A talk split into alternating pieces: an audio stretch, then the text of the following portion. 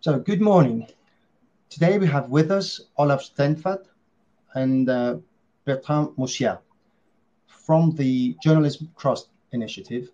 And uh, I would like firstly to thank you for joining us. And uh, we will have we will be having a discussion on fake news and the fight against fake news. Um, first of all, I would like you to introduce yourself in your official capacity at the JTI. And uh, I, I, would like you to explain to us what exactly it is that you're doing there. So, who would like to start? Olaf, would you like to start? Thank you for having us. My name is Olaf Steenfadt. Uh, I'm a German and I'm the director of the Journalism Trust Initiative working at Reporters Without Borders. Thank you for having us. My name is Bertrand. I am a regional manager in Europe for the Journalism Trust Initiative with responsibility of promoting uh, it with media outlets first. Okay, uh, first of all, could you uh, tell us what this is about? What, what do you do there? What are the aims of this organization? The Journalism Trust Initiative is an activity by Reporters Without Borders, which is a human rights NGO and a press freedom watchdog. So we defend journalism as a profession and individual journalists worldwide. And the Journalism Trust Initiative fits into this mandate. And it is basically um, started and designed to create an enabling environment to promote trustworthy journalism and uh, contribute to the sustainability of our profession, which is under huge pressure at the moment, to say the least. Um, I have a lot to say about this because I think that in the very definition of what you're dealing with and how you're dealing with the problem, uh, we will find many issues that are open to debate. And I, I'm very sympathetic towards your approach. Uh, but uh, Bertrand, would you like to tell us what's your role in this?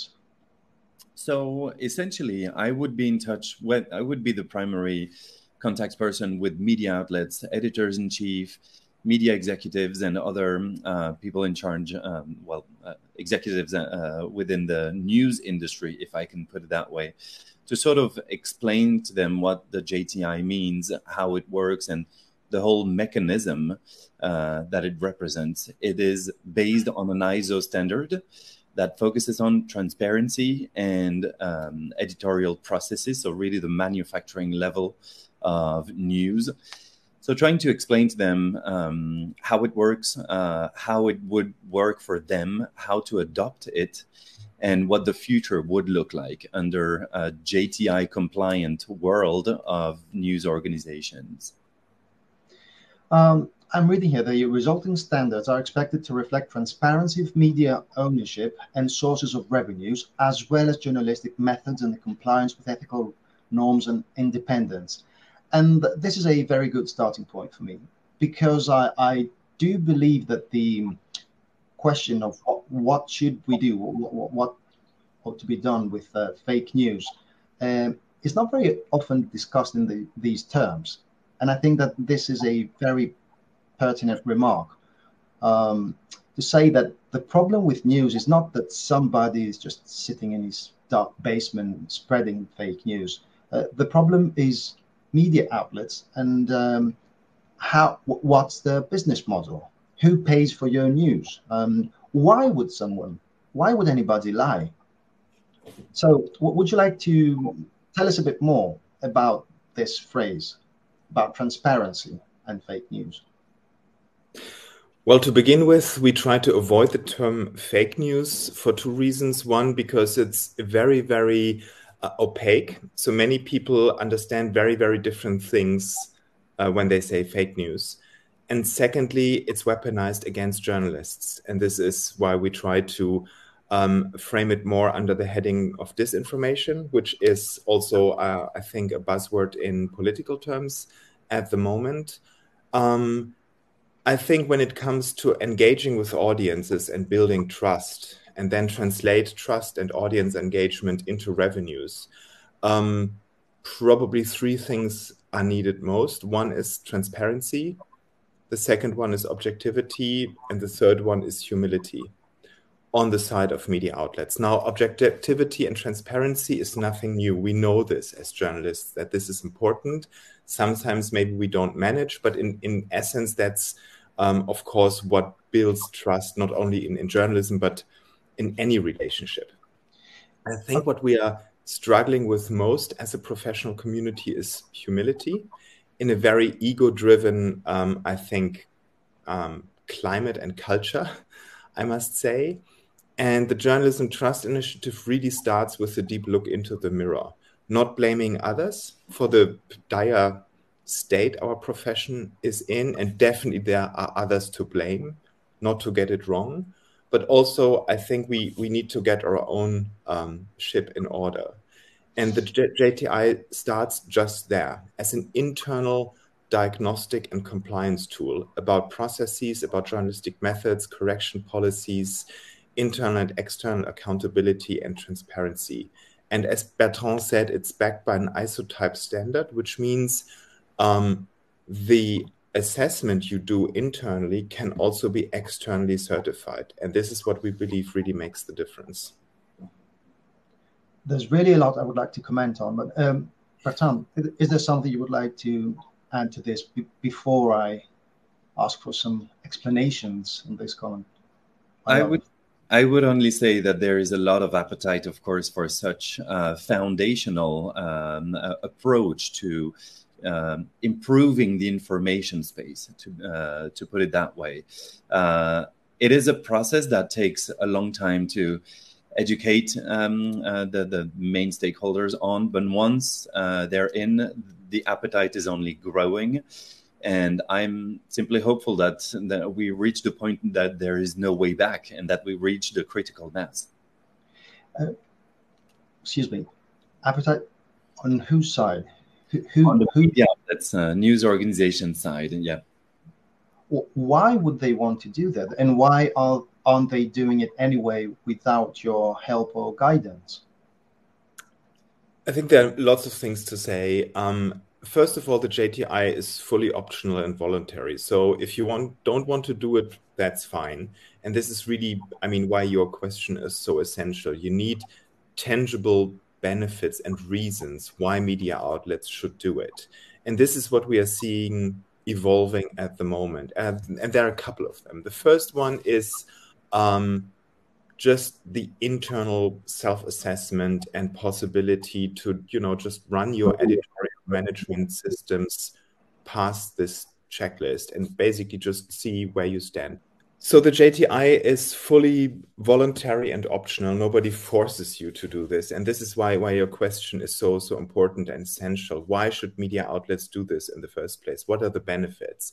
And it starts with the, the internal benefits when you run the self-assessment um, and, and do basically the, the, the check against this, this benchmark to see more or less where you can optimize and and you know just um, improve your your editorial management systems. So this is uh, definitely um, a benefit which we see already um, materializing in many many newsrooms that use the JTI. Then, secondly, when we speak about trust with um, um, communities and stakeholders a media outlet engages with, it's not only the audiences, but we also talk about more and more, I think, these days about philanthropy, about donors, about all sorts of different um, stakeholders that support journalism. And this is where, you know, this standardized transparency and compliance tool and the resulting structured transparency report as a document really can make a difference. Um, it for many, many media outlets. Just, and then just, I think the the ultimate advantage would be, and we are, I think, getting in this in this direction closer is algorithmic indexation. So okay. today, um, visibility on social media, in search, um, and other, you know, algorithmic-driven services we use every day is mainly impacted by engagement, and this amplifies the exact opposite of journalism. It amplifies hate, it amplifies uh, conspiracy theories, it amplifies fake news, as you call it, and and lies and hate. And we believe that this positive list, this, this digital signal, if you wish, that JTI provides to indicate trustworthy sources of information can really be a game changer. And this would then um, increase the visibility of newsroom using the JTI and increased visibility and reach eventually means increased revenues and sustainability. Okay, because uh, I was thinking that uh, perhaps one danger would be that you would end up preaching to the choir that uh, only those who are already convinced would engage in this endeavor. But as you're describing it, uh, first, it could be useful for media outlets themselves, and second, it's it can also work as a tool for educating readers as well as journalists on how mm-hmm. to assess um, news. Um, so, one thing I wanted to discuss uh, goes back to the start of your uh, original statement. You said that you don't use the word, you don't use the phrase fake news. And I think the British government also uh, decided not to use the phrase fake news. It was somehow associated with Donald Trump and his attack on his um, uh, opponents. And so it very often works in a misleading way. But we do have to come up with a working definition of what it is exactly that we're fighting against, don't we? So, what? How would you define it? What? what who's the enemy here, Bertrand? If if there's something you would like to say on this. I believe I would leave it uh, preferably to Olaf. okay. There is, um, I think, a scholarly definition um, distinguishing between disinformation, misinformation, and malinformation. And the main uh, criterion here would be, um, well, first of all, the impact, but also intent. Is this peddled for um, bad reasons or just by mistake? This makes obviously a difference in, in dealing with it. Uh, so this would be kind of the, the more system, systemic definition of, of the different terminology, which I think is broadly accepted um, by now. Um, of course, from a consumer's perspective or a citizen's perspective, it doesn't make much of a difference. It's just a mess, right? We are confronted with. And this is, I think, the, the biggest problem that um, many people think the solution is resilience like media literacy. So the more we educate people to use media better, uh, the more we can drive out misinformation and disinformation. And our question would be do people really want to get educated or not? Or shouldn't we really, and this is the um, idea of the JTI, more drive towards safety by design? So create systems that are by design and definition are uh, already. I agree, but let me just point out that maybe the one thing to uh, to consider here would be that education is not just enrolling into class. It, might be just reading news or getting the news from a credible source is in itself a form of education. It makes you, uh, it, it, sets the standard at a higher level. So, uh, in a way, people might get edu- educated even without knowing it by getting their news from more credible sources. Uh, the, reason why I'm asking about the, your definition of uh, fake news or misinformation, as you put it, is because I very strongly agree with you that this is part of the problem of what who we decide we have to fight against. So, my question would be: um, Would the reports on uh, the weapons of mass destruction be labeled as misinformation. Because sometimes i think you uh, you didn't mention this explicitly but but i think that um, that this is something that we we have to take into account that sometimes it is weaponized against independent journalists or against social media. Even though there are cases where we have very, very mainstream players that play a huge role in the in misinformation in the public arena. So that's why I'm asking: Who are we fighting against? Who? who, what is the main source, or what, what are the sources of misinformation in your view? There are plenty. I mean, I think what you're referring to are state actors that are using um, modern technology, digital tools, and let's say pseudo journalism or fake journalism for influence operations to actually have an impact uh, geopolitically. And this is a phenomenon I think we see for the last maybe 10 years or so um, unfolding. And also interestingly for us, where as a press freedom watchdog, suddenly we don't take talk to, you know, ministers of culture anymore, but to secret services and ministers of defense, certainly, because it's really becoming a question of national security, suddenly.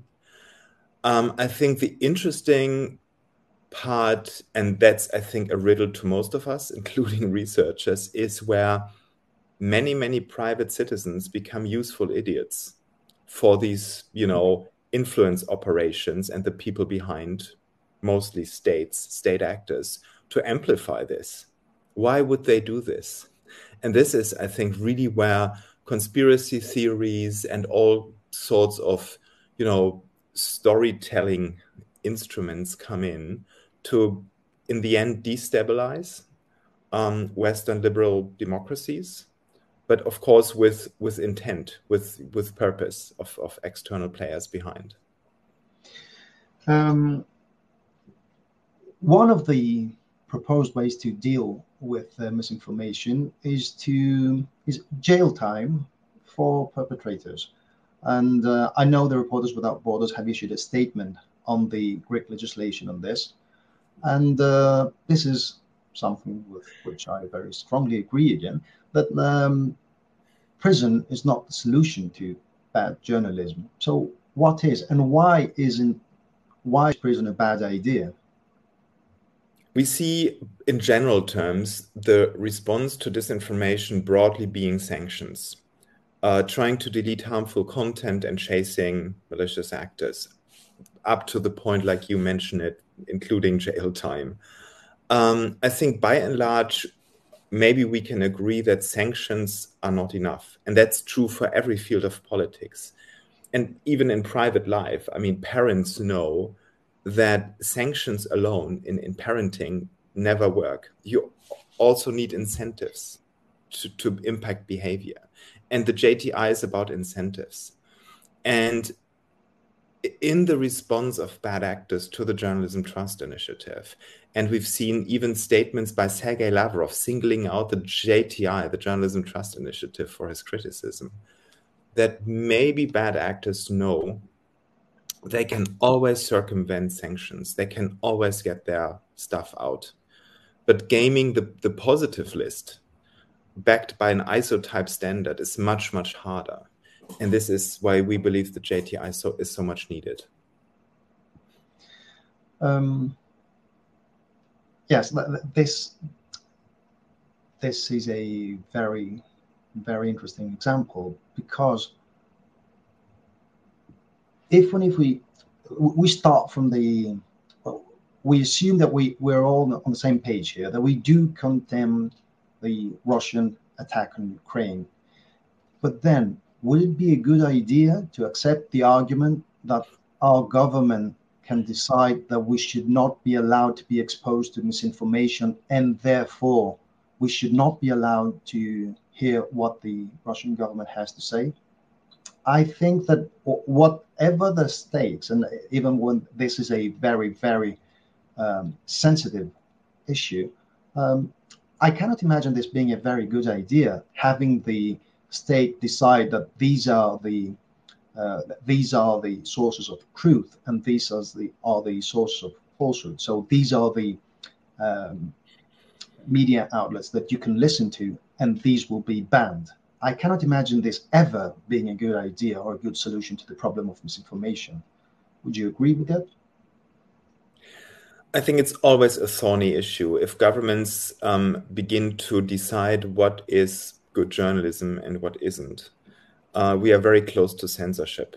And maybe there are a handful of, of governments and states in the world which might have, you know, the right instruments and intent to get it right, but usually it it it will go wrong. So this is why again we believe in the approach to say let's drive out the bad with the good. The more we can amplify um, trustworthy information on the internet, automatically the less we will see um, bad stuff. And and this is something that can be um, reached with um, legislation, maybe to an extent, and it needs a regulatory framework. But also, it's um, I'm afraid to say this a pretty much um, a technology um, um, question and and and challenge as well to to get it right.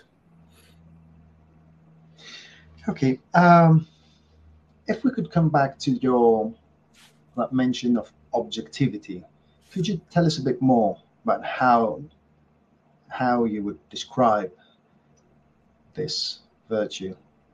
I mean, I would assume that there's a fine line between exercising partisan journalism and also uh, criticizing the government. That's not objective. That's, of course, we're always seeking the truth. You wouldn't lie because you're uh, you have good intentions. But um, how would you describe your idea of objectivity in exercising journalism? Well, first of all, maybe it's important to say that the JTI and our way of thinking is not looking at individual pieces of content. Um, for two reasons. One, at a global scale, it's simply not workable to have um, an objective um, opinion about each and every article that, that's published. And secondly, it can only go wrong. Trying to objectify um, editorial content will immediately end in, in some regime of and, in sort of censorship. Um, and this is why we designed the JTI exclusively looking at, uh, like Bertrand said earlier, the manufacturing level of, of journalism. So the underlying methods and processes in place.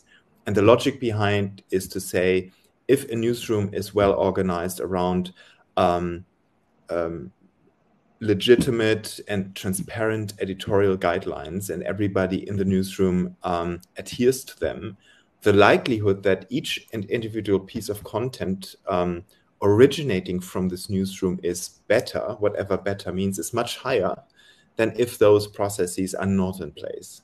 So okay. this is how the JTI works. Okay. Oh, and, and by the way, may add this. Um, I think the really um, essential element in this whole exercise is corrections. So if you have a really um, well established and working correction policy in place as a newsroom and you do correct your mistakes um, this already makes makes a huge difference internally by the way in running a newsroom as well as externally when it comes to building trust with uh, the audiences and communities you serve um,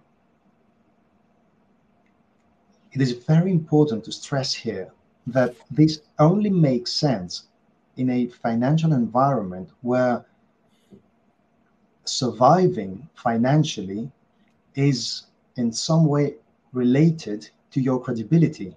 Because if your financial model does not depend on your readers and it depends on corruption, then you don't care about your credibility, about the blows on your credibility, about what will happen if you publish, if you put out a story that's obviously fake. And, uh, and that's why it, for example, in our case, it's very critical that we correct our, our mistakes because we actually do depend on our credibility because that's why people are supporting us.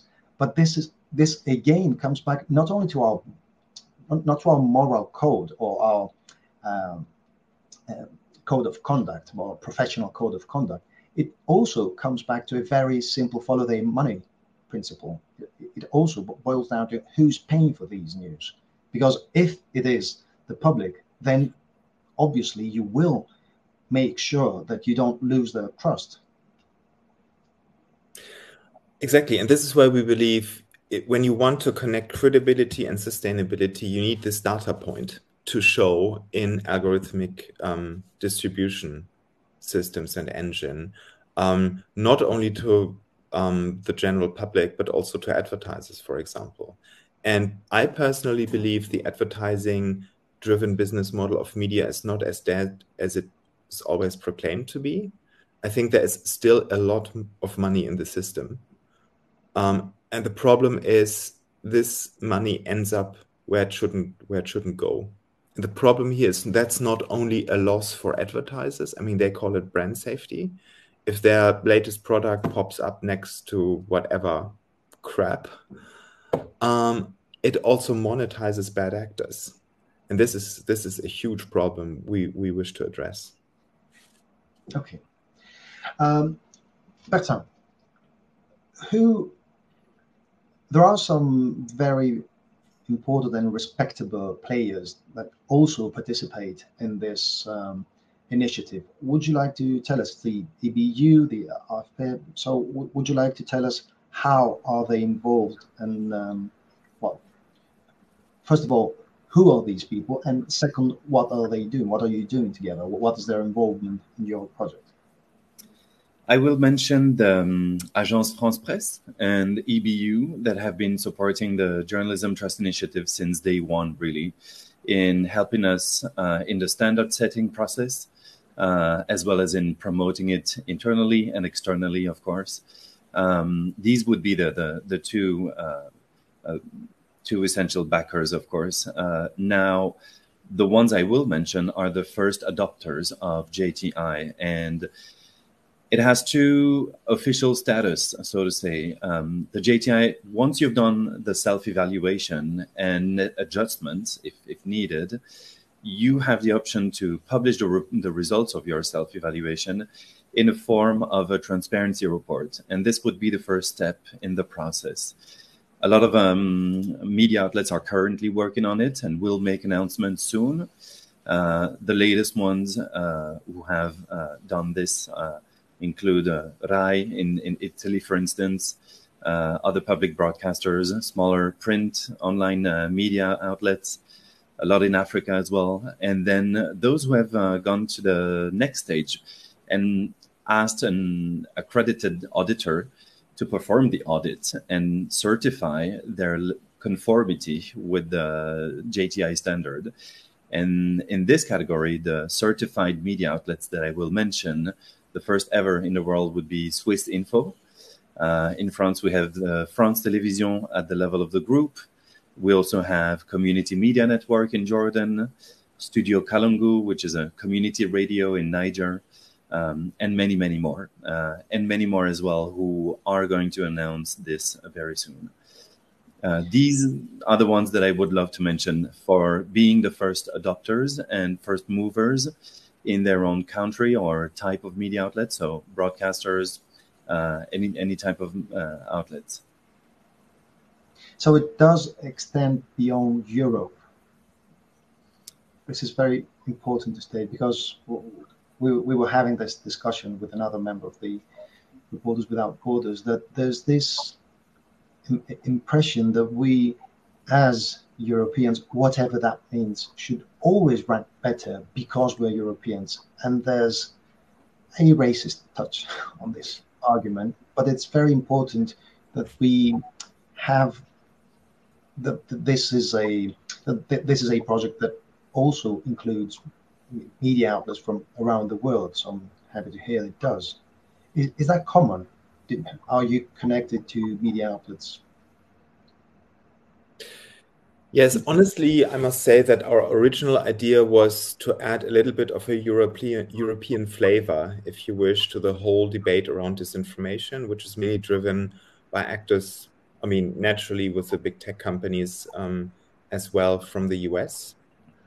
But like you said, um, smaller media outlets, really tiny media outlets in very challenging environments are obviously closest to our heart at RSF. So we really uh, try and make sure, and we do this successfully, that the JTI is as beneficial for them as for everyone else. And this includes particularly smaller media outlets in the global south, where the self assessment is also a very, very useful inroads for media development. So when it comes to you know identifying room for improvement, particularly in the field of editorial guidelines. This is where a lot of capacity building, which already is in place. I mean, many, many media development actors are doing this already, have a much more, I would say, um, structured benchmark for their interventions and to do this. And in the end, everybody is, you know, just better off. Okay. Um, speaking of tech companies, um, what is your opinion on the on their side of the problem? Because um, would you would you see their role as being politically impartial, or do you think that there there are there's a political bias on their behalf? I would say they behave just as any commercial actor would behave in, in, in most contexts and stay out of trouble as much as they can. Um, and in a totally unregulated field, I think what we see in terms of behavior is exactly that. Um, I'm not exactly sure if they have a political bias. Um, I just, again, think they stay out of trouble and try to make the most out of their, their business as, as possible. Um, I think what's important to mention is that, and this is what we what they tell us all the time, is that actual journalism, particularly on social media, is only a tiny fraction of content. Obviously, the most content on on social media is not journalism. It's you know just private messages, cat videos, advertising. What else? Well, yes, but, but on this, the other hand, if this tiny fraction of journalism yeah, but this then, tiny fraction of journalism on the on the platform makes for 95% of political exposure and the, the trouble they have in you know terms of regulatory um, intervention. And this is why I think the um, motivation on the side of the tech platforms to solve this is, is rising. And in principle, is that I think that's good. I, I hope they, they do it right. Um, and the JTI could definitely be a building block for that. So, uh, are you in touch? Uh, um, have you been communicating with them? Is the um, yes? Facebook, Facebook, and Google, for example, used to be um, participants in the original so-called CEN workshop, which was the um, the round of um, stakeholders building uh, the uh, standard document on which the, the JTI rests. So they are already, you know, collaborating with us from very early on. Um, and at the moment, I think a lot of um, attention is on the DSA, the Digital Services Act, so the big, you know, digital policy package um, in Brussels by the European Commission, where I think we will see um, maybe gradually more and more commitments and obligations, um, um, commitments by obligations for tech companies to promote and also build systems um, uh, to promote um, trustworthy information on the internet. So, how would you describe your cooperation? How? You mean with the tech companies? Hmm. I mean, you, you say you work together.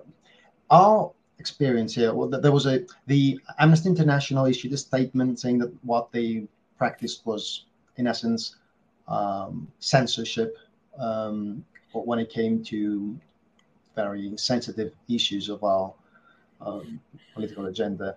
So, and um, nobody ever bothered to engage in a discussion about this. The, we always also we always had these very very formal statements, which were part of the. Um, they they never really replied to for, comment. So that's why I'm asking if you if your experience has been that you, you've been working together well, and that you you have been communicating with the, these actors, and that you have a an idea of how what, what they're thinking and how they're dealing with these problems. Um, I think the bottom line is our collaboration is quite intense and evolving. Um, maybe it's important to keep in mind it's not the platforms, but they are very different. They're different actually in, in the type of product they offer, but they are also very different internally in terms of how they are organized and their culture.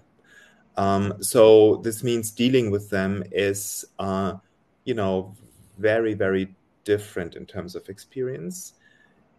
And also, I think it's it's maybe important to keep in mind that even one of those big tech firms is not like a monolithic block, but you have inside this company you have different, um, obviously tasks and departments, but also different, um, maybe you know even conflicting interests as well.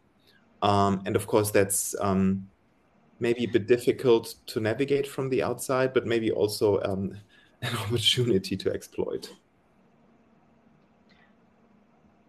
You mind if I ask you to elaborate on this? First, um, are we talking about Facebook now when you're saying that the, um, or would you not like to get into more detail about this? Not really, because I think these are ongoing talks and also our collabor- collaboration, I think, is, is very, very you know trusted to use this term in this in this conversation also in this regard um, and again i think promising by and large okay um, oh and by the way i should also add we are not taking money from big tech companies. This is also uh, i think quite unique because they probably fund not only journalism but also academia and research in this space quite a lot. And we made the decision to not take money from these big tech companies. Okay, so um, would you say that um, social media is a is one of the most important actors in the problem of misinformation? Does the social media matter? Because some people would say that this is a problem of social media. It comes with social media. Historically, of course, we we've had fake news or false news, as they as they call them, as they used to call them, uh, a long time ago.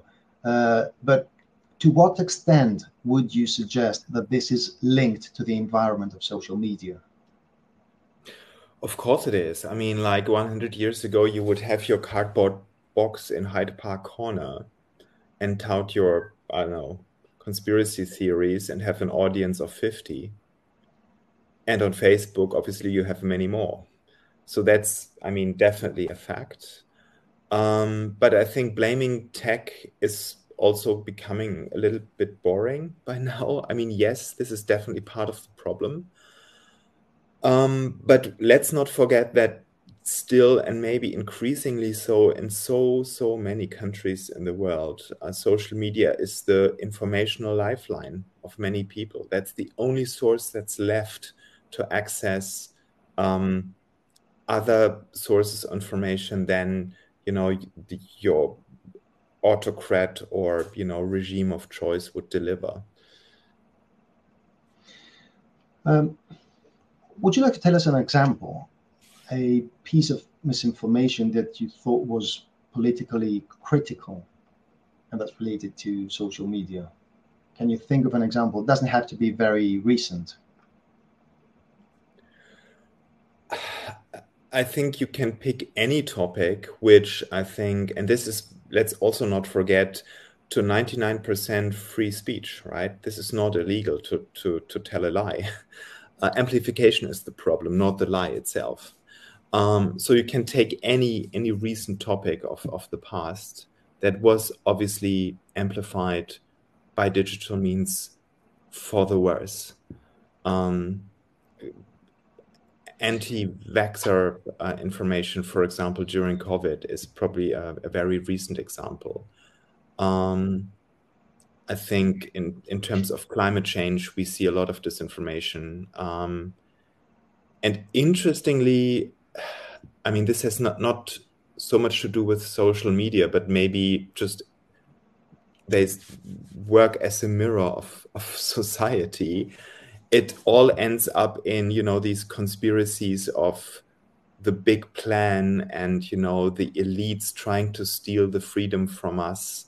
I think this is kind of the underlying mes- message you see everywhere. Um, destabilizing our you know democratic institutions and and you know lifestyle yes Um, uh, on the other hand, the fact that someone may be paranoid doesn't mean that nobody's after you. I mean that sometimes it might actually be true that yes. there are oligarchs with invested interests in the media.